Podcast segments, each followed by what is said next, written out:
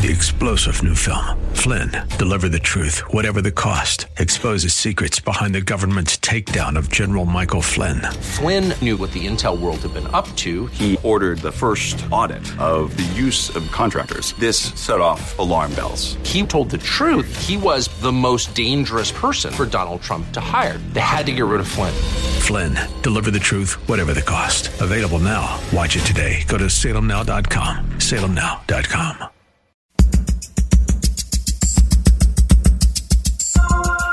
It's Lifeline with Craig Roberts. He's the host of Northern California's longest running conservative talk show. He's a man with a message, a conservative with compassion.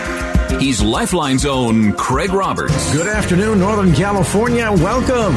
Just about five minutes after the hour, 5 p.m., as we welcome you to another edition of Lifeline. Keeping you company Monday through Friday at this time, as we typically do, addressing issues that impact your life, your world, and your Christian walk. It is the largest and fastest growing segment of the United States population, typically called the baby boomer generation. Those of us born between 1946 and 1964, comprising some 80 million Americans, and our numbers are being added to by 10,000 every day. 10,000, imagine that 10,000 Americans hit retirement age every single day. As we experience the grain of America, the big question is how do we go about capturing this amazing block of individuals, not only in terms of harnessing their, their collective talents and skills and ability and brain power and, and ministry abilities, but then too, how can we most adequately minister to the needs of this growing sector of the population? That, you know, as for all of us that are heading toward uh, the twilight years, you begin to think about the life that you've led, think about, um, the shortness of the time that you have left and questions with regard to the, the significance of your life and ultimately being heaven bound. Insights on the issue of renewing ministry for and by seniors. We're joined tonight by Dr. Michael Parker. He is co-author of a new book entitled A Vision for the Aging Church. And uh, we appreciate so much uh, your time tonight, Dr. Parker, and being with us uh, to talk a bit about this important topic. Well, thank you. Your background includes that of adjunct associate professor, um, the Division of Geriatric Medicine and uh, Care, pardon me, at the Center for Aging at the University of Alabama in Burning, uh, Birmingham. We have, you mean you're, you're, we, have, uh, we have two centers for aging here in Alabama. One affiliated with our medical school, and then we have a center for mental health and aging at the at the University of Alabama. So UAB is actually a separate university with a you know very uh, and with an outstanding uh, department of uh, division of geriatric medicine. So I have a joint appointment. This background, of course, uniquely qualifies you to speak to this topic of uh, just how well churches are equipped in ministering to uh, not just the needs of the aging population, but then, as the book also suggests, how to harness this amazing subset of our culture. I, I think that's part of the problem, if you want to call it a problem. I think it's a, a wonderful gift from our Heavenly Father that He's given prolonged life, and yet it seems like we, we haven't kept you know captured that yet. And so what we want to do is is think about ministry from seniors first and then doing that final season of life ministry to them. If you think about one demographic, it um, if you make it to 65 on average, and these are just general averages, but if you make it to 65 and you're a woman, you might live another. Typically, you'll live another 19 years, and four to five of those years might be years of dependency where you need some help. Uh, if you're a man, you on average you live. Uh, not quite as long, another 15 years, and three of those years might be years of dependency. Um, you know, Billy Graham has just written a book called uh, Nearing Home, and in the opening introduction, he he writes, "All my life I was taught how to die as a Christian, but no one ever taught me how I ought to live in the years before I die." I wish they had because I'm an old man now and believe it. it believe me, it's not easy. Mm.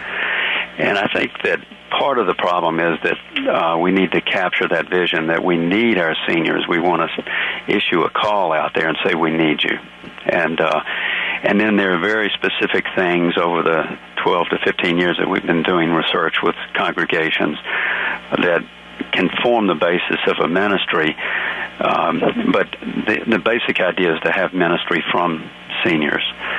Um, it's interesting uh, how I became involved in, in geriatrics and gerontology. I actually was was on active duty, and uh, I was uh, uh, assigned to Seventh Medical Command. I had great responsibilities. It was right in the middle of, uh, right in the beginning stages of Desert Storm, and my father passed away. And so I came back to the funeral, and when I flew back to Seventh Medical Command, they had a memorial service for my father. And I realized that a lot of my brothers and sisters in uniform um, had similar issues, you know, aging parent issues from a distance. And so I um, uncovered this wonderful National Institute of Aging postdoctoral fellowship at Michigan. I applied and got accepted.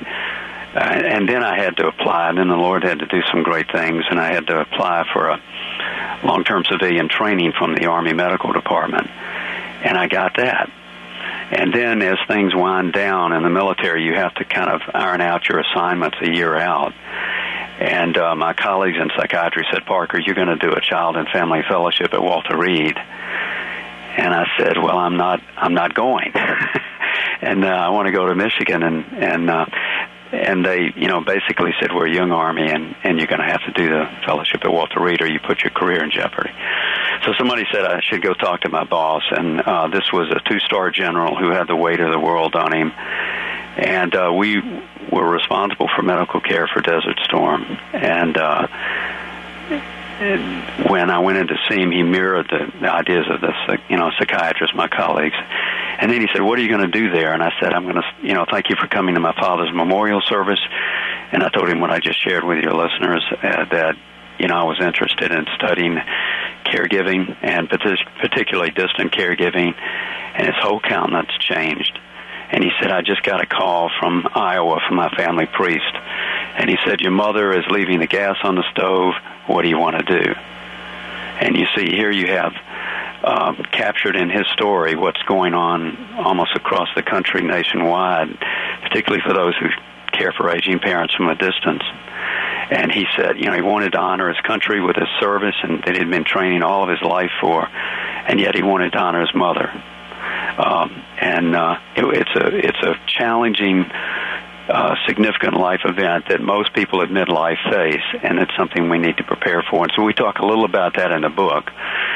And um, so that's how I got involved. Uh, he said, "Tell those gentlemen that you are going to Michigan, and the next day, you know, they congratulated me for sticking to my guns, and and off I went for a wonderful postdoc in Michigan, which changed my life, you know, and my professional trajectory. So that's a quick intro into how I got into this. You know, the amazing thing is that we see so much focus these days on uh, healthcare issues for seniors and uh, approaching that aspect of the physical needs of uh, the the graying segment of American population. Yet there's so little spoken of when it comes to meeting to uh, meeting the spiritual needs, and we're going to spend some time focusing on that when we come back after a brief timeout. Dr. Michael Parker is with us tonight, as you hear, a retired lieutenant colonel from the United States Army, serving now as associate professor at the School of Social Work and Mental Health and Aging, the University of Alabama, co-author of a new book entitled A Vision for the Aging Church, Renewing Ministry for and by Seniors. When we come back, how to uniquely meet the spiritual needs of seniors. And now back to Lifeline with Craig Roberts. Talking about the grain of America tonight, 80 million of us in that generation called the baby boomers, those born between 1946 and 1964, and as some 10,000 of us every single day reaches retirement age, it begs the question, how do we go about focusing on ministering to this unique and growing segment of the population, not only in terms of, of harnessing the talent, skills, and abilities that they have uh, as con- active contributors to the church and ministry in the body of Christ, but then, too, what about ministering to their needs? There's lots of focus these days, of course, about health care and, and uh, care services for the elderly and the aging. As much as we talk about the physical needs, though, what about this aspect of meeting their unique spiritual needs. We're talking about that in this segment of the program. With us is Dr. Michael Parker, co-author of a new book entitled A Vision for the Aging Church, Renewing Ministry for and by Seniors. Let's talk about this. You know, every church, uh, pretty much uh, anywhere in America has a youth ministry or a young singles group. Are we going to see the day, Dr. Parker, when many churches will also have an older adults ministry? Yes, in fact, uh, a lot of people kind of age out of youth ministry into senior ministry uh, from our experience. Uh, but the the problem is that we're not addressing it systemically in our in our seminaries, and we're not preparing people for the for the fact that people are living so long. And so that's kind of an area we've been working on. And if if you look at something even um, as challenging as a disaster like Katrina or the recent F5 tornadoes that we had come through Tuscaloosa. Seniors um, um, are hit more severely because of that. Uh, roughly 70% of the casualties from Katrina, 60 to 70%, were seniors. And 80% of those dear people belong to congregations. And so, one of the responsibilities the church has, I believe deacons and elders, is to make sure that we have kind of a, a safety net to older people prepare for the kind of disasters that might be characteristic of the geography where you are. Um, I lived in Monterey for a while, and I know some of the dangers you face out there. And really, I think you know our deacons really need to take responsibility for making sure that our seniors are safe. You know, in the in the event of a disaster. Uh, here in Tuscaloosa, where the F5 tornadoes hit, and one uh, church alone, we had four deaths um, related to the tornadoes, and they weren't directly related. They were indirectly related in the sense that they were affected by the consequences and the dislocation of the tornado, and they didn't adjust well. So that's just one small area that I think churches can step up. Um, helping the, you, you were talking about some of the statistics you know some would argue that one in two over 80 will suffer from dementia, and roughly two thirds of those will be Alzheimer's disease. And we're diagnosing that um, awful disease earlier and earlier now. What does someone do with that knowledge that you know they're basically going to lose their memory? And for a Christian, it's the loss of memory of God, their memories of God, their memories of Scripture. What assurances can we give them? And so the co-author on our book, uh, Jim Houston, who by the way was mentored by C.S. Lewis at Oxford, wonderful scholar, uh, the most joyful Christian at 88 that I know, and brilliant, has you know helped me write a chapter on kind of a, a theology of dementia, and he would say that we need to reassure anyone who's been diagnosed, and I'm cutting to the basic idea, is that they're remembered of God and they can trust Him. And that's just one nuance, again, of how we might develop some ministry. Do we also need to see, you made reference to the uh, issue of seminaries and schools that are preparing pastors and those for full time ministry. Do we need to see the beginnings of development, Dr. Parker, of unique ministries? Because I think of the needs, as you say, of whether you're ministering to people who are Alzheimer's patients or their loved ones, uh, those that are just, even as the longevity tables do what they do, and we're seeing people living longer and longer. I mean, the growing number of centenarians, for example, right. in America is, is significant.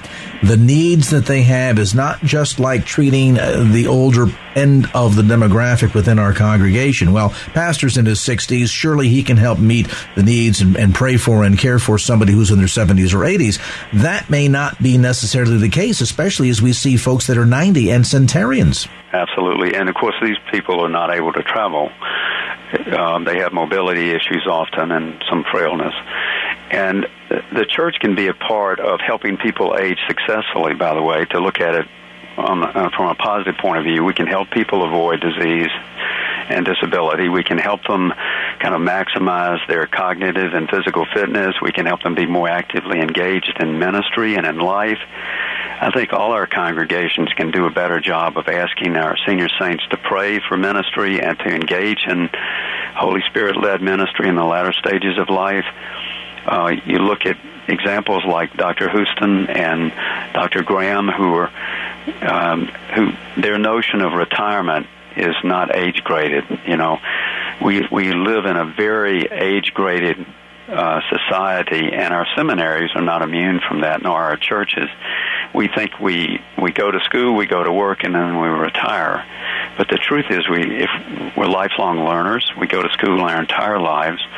Uh, we really work our entire lives, and and you know, so the these are structures that are really lifelong. So we we go to school, we work, and we um, um, need to take respites along the way. So those concepts really don't work, and the church needs to challenge you know, to provide kind of a countercultural perspective on the value of life in the final stages and be involved in helping develop uh, caregiver support programs, uh, helping churches partner that are too small to manage these programs, help us, uh, you know, do some late life planning, end of life, aging in place initiatives, uh, helping people prepare for um, uh, caregiving. And now we're talking about, you know, middle stage adults who are worried about their aging parents and then challenging the the elderly to engage with their young adult children about their their long-term care plans. The long-term care industry in this country is broken and it's in trouble. And you know, when you look at the statistics that suggest we have more people over the age of 65 than we have 18 and younger, those uh, demographics are not going to change. And so it's kind of the elephant on the table and we we have to help the church embrace it. And the good news that these senior saints are around, these elders are long, around longer and can help us.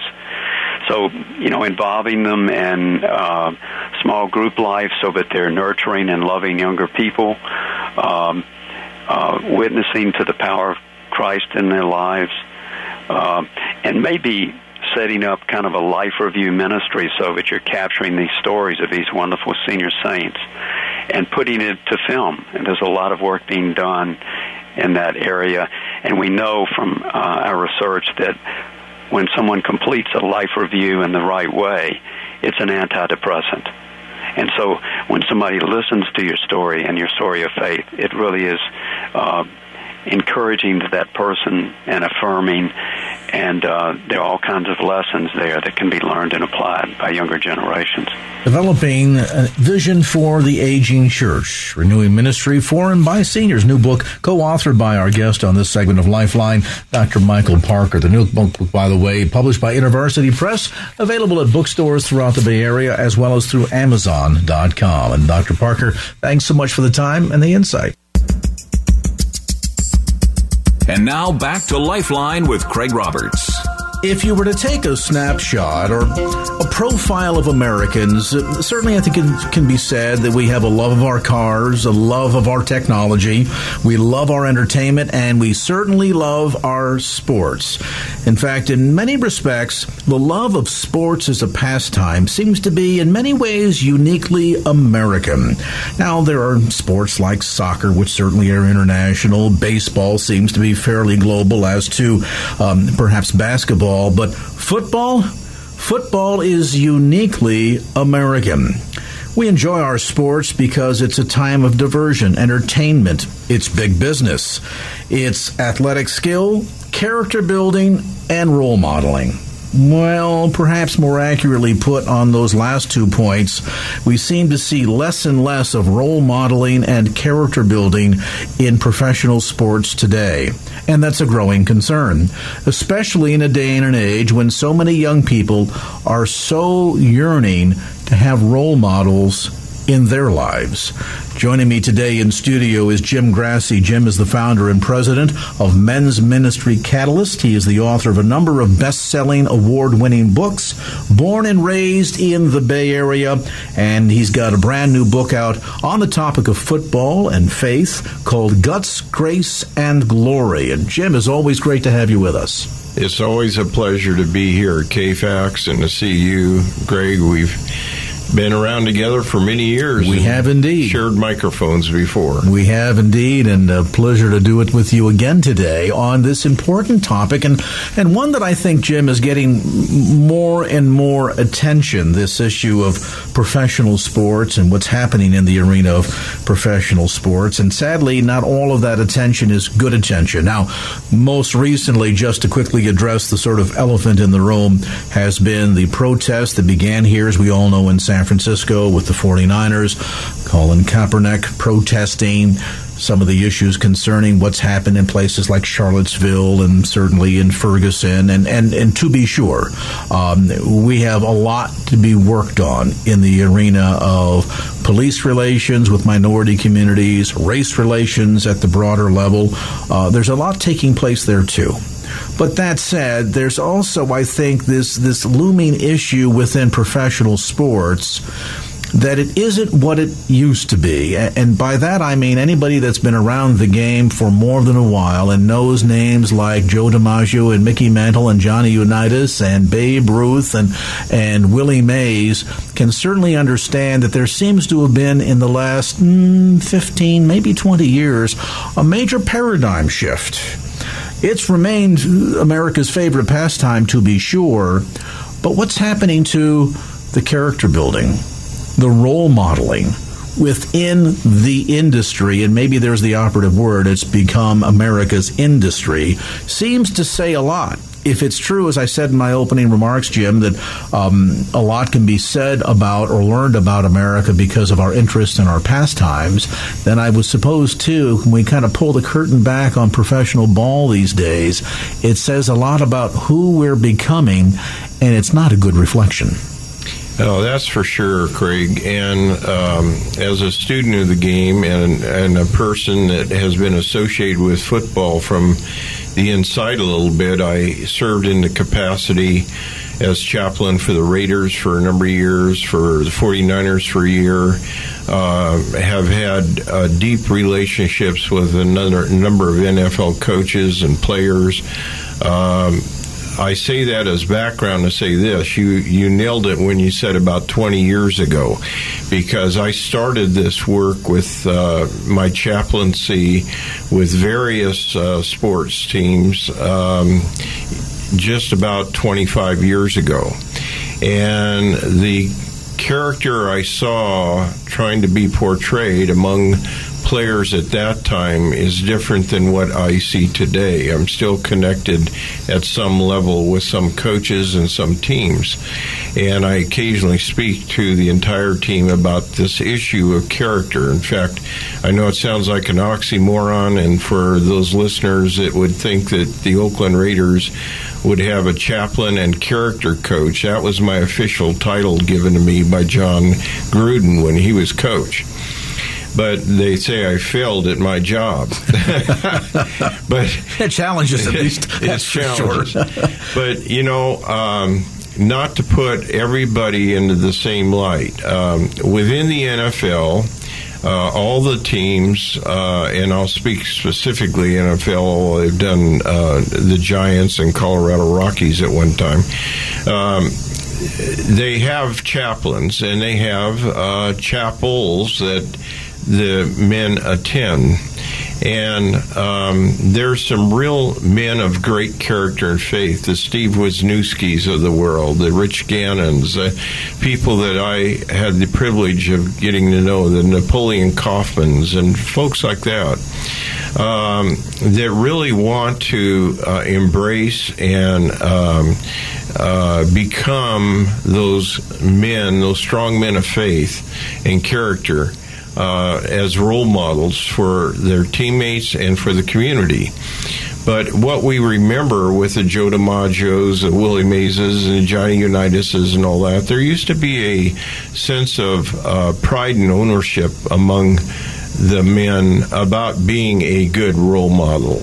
And certainly there were the exceptions back in those days, but I have before me a, a, a list that I did for this show, of research uh, since 2000 in the NFL, there's been 656 arrests of NFL players. And by team, the worst team, believe it or not, is the Minnesota Vikings with 42 arrests, and all the way down to the St. Louis Rams, uh, now the LA Rams, with eight arrests. But the reality is that. Um, you know, people uh, are coming into football with a different mindset and background.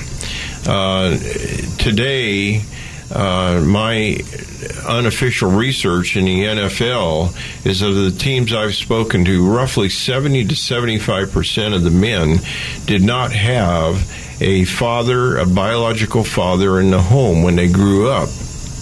And so they did not have a sense of values and stewardship of their gifts and talents that you know, we, we assumed is common among athletes. So you're really seeing then a breakdown or the results or the impact of the breakdown of the nuclear family. That's right. And uh, sadly, then you're seeing sports become more and more of a reflection, pro sports, more of a reflection of what's happening in society as right. a whole.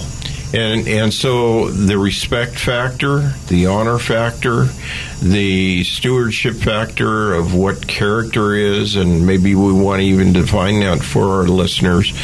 Uh, those things are not a given, and hence they have a person like myself come in and talk to the men about character and character development, protecting the legacy of the sport, of your name, of your family. Um, I remember I was at a 49er training camp when Coach Mariucci asked me, you know, to speak to the whole team, and obviously in the role as a quote character coach, I have to use be more generic, but I bring in the faith aspect because to me you can't deny that. But I had one athlete come up after and he said, uh, "Dr. Grassi, um, what makes you think that I asked to be a role model?" And I go, "Well, man." Uh, you know, he said, I didn't ask for this. And I said, by virtue of what you do, you are a role model. The question isn't whether you're a role model or not. The question is, what kind of role model are you going to be? And how do you want to be remembered? What's the legacy you want? And part of the thing I do with the teams during these moments is I have newspaper article after newspaper article of various athletes who've stumbled and failed miserably, shootings, murders, uh, and whatnot. And I bring up these names and I says these guys, many of them were all pro players, and they're not going to be remembered for their statistics or their their uh, things when you remember Ray Lewis or other players, uh, people that I could name. I mean, there's a host of them. Uh, you immediately go to how the, what they did that they're remembered for, and that's what I try to communicate to these young men that are so impressionable and have the resources and the networks and everything that they can get lost in, in this uh, whole maze of sin. And, and I think there's a broader lesson there too, Jim, uh, for all of us to say that if you were elected president of the United States, you could argue that, you know, I didn't sign up for the job that says I have to be awoken right. at 2 o'clock in the morning because some fight has broken out in a country 10,000 miles away that might not even have been interest to the United States. And yet, the president of the United States has a responsibility. Every job comes with its responsibilities. And That's some good. we can embrace, like the responsibility of picking up my paycheck every 2 mm-hmm. weeks and others we say, guess what? It is just part of the job. And, and that leads us to, I think, an important point that I want to come back to after we take a brief time out. And that is what seems to also be a major paradigm shift in attitude, and that observation you just shared uniquely points to this as to how the players see themselves. Today, it could probably be argued that most of them simply see themselves as famous as opposed to intrinsically seeing themselves first and foremost as role models. Let's come back to that point. Jim Grassi's with us today in studio, the founder and president of Men's Ministry Catalyst. And you can get information, by the way, on the web at mensministrycatalyst.org. That's mensministrycatalyst.org. Jim, as he mentioned, is the former chaplain with the San Francisco 49ers, the Oakland Raiders, authored a number of best selling books, including his most recent book, Guts, Grace, and Glory. A brief time out back with more as our conversation with Jim Grassi continues here on Lifeline. And now back to Lifeline with Craig Roberts. Welcome back to the program. We are pleased to have with us today in studio Dr. Jim Grassi, founder and president of Men's Ministry Catalyst, author of a number of best selling books, including his most recent book, Guts, Grace, and Glory. And Jim, we've been drawing some parallels here between what's happening in America today, culturally, socially, morally, and how that in many respects, sports are a reflection on who we are as a people. And if that be the case, what we're seeing in the mirror these days is not all that encouraging. You mentioned some of the greats Bart Starrs, the Johnny Unitas's, the Joe Namaths. On the baseball side, people like Mickey Mantle, Joe DiMaggio, others, that young people of America, and as we were growing up, we looked up to these figures we saw them for not only their incredible prowess on the gridiron or on the diamond, uh, but also for who they were as role models. Sadly, it seems as if, and, and reason with me, is this true from your perspective, from your vantage point? Are more and more of these players today seeing themselves less as role models and more just as famous people? Is that part of the problem? Well, I, I think it even goes beyond that, Craig. I think people a lot of athletes today, not all of them, but see themselves as entertainers. And, you know, I submit this to you, Craig. If I have a broken leg, would I go to my dentist to ask how to fix my leg? And probably not a good idea. Or would I go to my plumber or my mechanic to ask how to fix my leg? You see?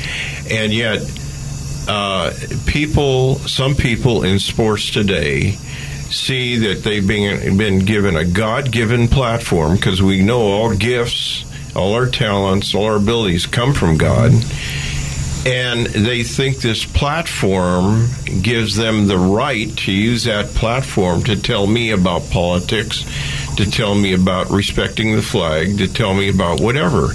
Now, I look at it this way if KFAX were to pay me a check uh, monthly for services to do the great job you do. And I just want to do a sidetrack. No one's paid me to say this. I've had the privilege in doing books and radio and television interviews for 20 plus years, and you are the best interviewer I've ever had. Well, thank and you, I, I, I, mean it, and I hope the audience is God. appreciative. All they have to do is go outside their universe here, and they would see that you are truly a gifted person that way. But coming back to the topic, the reality is if KFAX are paying me a check, okay, uh, they are not paying me to give my viewpoints on things other than what they're paying me for.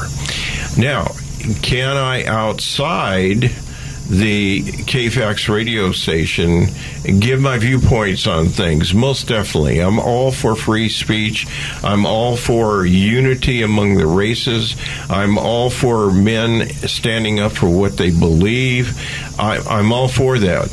But I do not, I feel it is a disrespectful thing to um, take a platform that was given to you, that you earned, that you worked for, but nevertheless that you have a respect and right to the ownership who's paying you to represent what you do. In this case, it's football. I'm not going to go to a football player and ask him how to fix my broken leg. Okay, and I, and I think that that we're seeing a reaction. I um, just got out of a meeting this morning talking with a pastor who asked me about this because because I've done so many uh, books on the subject of football and faith and all this kind of stuff and using football's metaphor. I have literally uh, this binder that is in front of you right now is a stack of emails and um, uh, media stuff that's come to me about the question, this very question that we're dealing with right here, and looking for an answer to this profound and, and confusing thing. How can an athlete uh, disrespect our flag and be paid for that? And it's okay with the NFL, according to their most recent position, that they do that. Well, and I think the other thing, even deeper to this, and, and I realize that this tends to hit a, a, a raw nerve, and on the broader topic of the challenges that we as a country are facing in terms of racial relations these days, it, it is a raw nerve, and understandably so. I, I, mentioned to you off the air a couple of weeks ago, I had dinner with Pam Tebow, that is Tim Tebow's mother. And of course, a very strong family. Um, both of Tim's parents been involved in the missions field. In fact, uh, Tim was raised in the Philippines when his dad was working there as a missionary. So they are strong, solid evangelical believers. And uh, I asked her opinion on this topic of what do you think about the fact that we're seeing these protests across the country uh, taking a knee, and yet when your son took a knee in prayer or in showing gratefulness to God for a victory on the gridiron for the touchdown and scoring that he was absolutely eviscerated in the press mm-hmm. And was forbidden from uh, doing that action, taking that knee by the NFL. Mm-hmm. And the disingenuousness of all of this that one is acceptable, but suddenly the other one is not. One seems to be politically correct in this moment in time, and the other one, well, let's face it, um, Christianity is not all that much in fashion anymore in this pluralistic society where more and more it seems that secular humanism is reigning supreme. Yes, and I've had a couple NFL coaches call me and that I correspond with and talk to on a weekly basis because they have uh, members of their team coming up going, Coach, I don't believe in what a couple of players are doing, and my dad served or I served, and I'm having real difficulty. And what what happened? It's become a distraction, and you know the NFL owners are trying desperately to put this thing behind them but the social media is not allowing them to do it. Well, and part of the problem I think here too, Jim, is the fact that this is this is a valid discussion point. America yeah. should be engaged in this dialogue, right? But instead of being engaged in the dialogue of what's happening in race relations and and right. in the relations that minority communities are experiencing with civil authorities, police, so on and so forth, instead of getting that dialogue going, we have half the country that says uh, let them go ahead and take a knee, and the other half of the country that says wait a minute. I have a father who served, a grandfather who served, mm-hmm. I served, others that I know that maybe even died on the battlefield and they see the national anthem, the, the flag, as symbols exactly. who we are as a country and what we should be working toward. I mean, the irony right. is that we should see those symbols not of something to um, to act in defiance toward, but rather say this represents what we should be striving for. Listen, the Declaration of Independence, the phraseology of all men created equal, was done so at a time when slavery was still allowable and still accepted and still legal in this country. Our national viewpoint did not really sync up with the ideals that we established the nation on. So, what did we have to do as a people over the course of the next 100 years? And it's sad it took that long, but over the course of the next 100 years, we had to work toward righting that wrong. And I think seeing the goal that we need to work toward is where our focus should be. Yep. And sadly, that message has got lost amongst the din of the politicizing of all of this. And, and that's my point exactly. Uh, I hope your listeners will know it. First of all, I grew up in East Oakland uh, during the time of the race riots. And yet our ministry works with hundreds of African American pastors in in the Oakland area, trying to help them to reach the men in their community, to to help them because many of these men do not have uh, biological fathers in the home, and uh, I believe that's what that's what bothers me most, Craig, about this whole thing, is that this has been a distraction to what could happen off the field. Uh, you know, people, we'd all agree that we live in a broken country. You and I are broken. We're not perfect role models every day. You know, we strive to be, but we aren't. We're all broken. But the reality is that with all that's going on in this world today, we need some releases. And you and I would agree that number one release needs to be in Christ Jesus and through His Word. But secondly, sports has been a release for people. Watching guys who are very gifted and, and very loved uh, do their thing out on the field on Sunday or Saturday or during the week, like yesterday with the Warriors. We love that. So now we don't have that as a relief, you might say, and the tensions are building in this country. People are, I've never seen this country more angry, more discouraged, more frustrated, more down and out than it is today. And I'm not saying sports is a cure all, but let's not take that, that, uh, area that we used to see as kind of an area where we could relax um, to now bring up all the the issues going on. I, am a firm believer, and I know KFAX is with their upcoming um, seminar on uh, unification. The word is unity. You know, you mentioned our past heritage. Uh, George Washington said this unity of government is important to the citizens of the United States because unity supports our independence, our peace, safety, prosperity, and and liberty.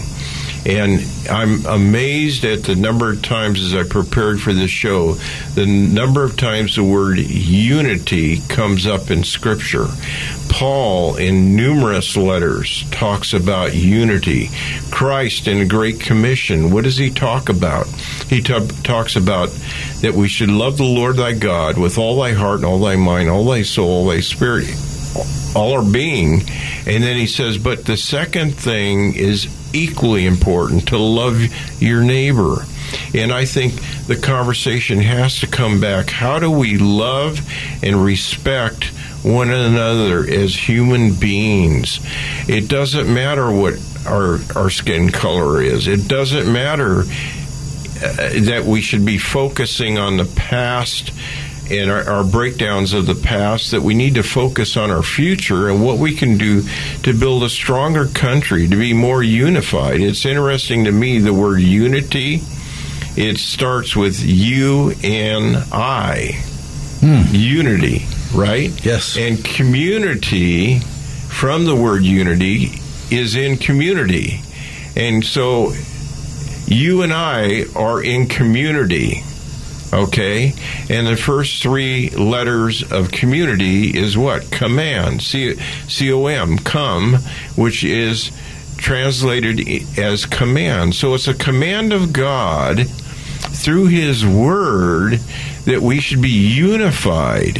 Unified in spirit and thought, and so when we have these distractions that touch on on uh, uh, portions of our heart and spirit that are so um, important uh, because there's been people and and um, our background relative to the flag and all that. It's a distraction from where we should be talking. Indeed, so and so. Sadly, then instead of a dialogue about what we need to work on, how we need to come together, how we need to tear down these walls that divide us, and address these very legitimate concerns Instead, we're debating whether or not it's disrespectful and right. we run off suddenly, the, the, conversation runs off the rails.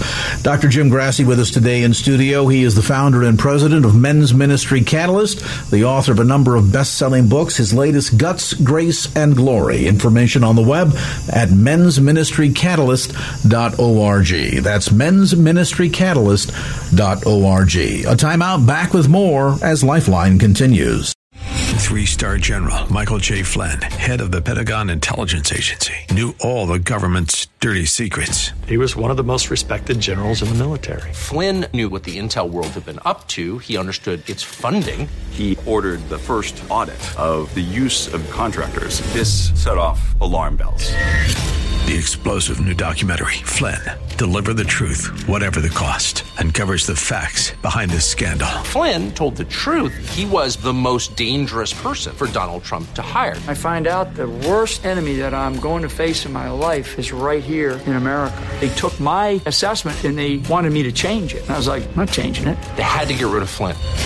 With in depth interviews, archival footage, and never before seen personal records of the man behind the headlines. I just felt like I was drowning. Flynn, deliver the truth, whatever the cost. Available now. Watch it today. Go to salemnow.com. Salemnow.com.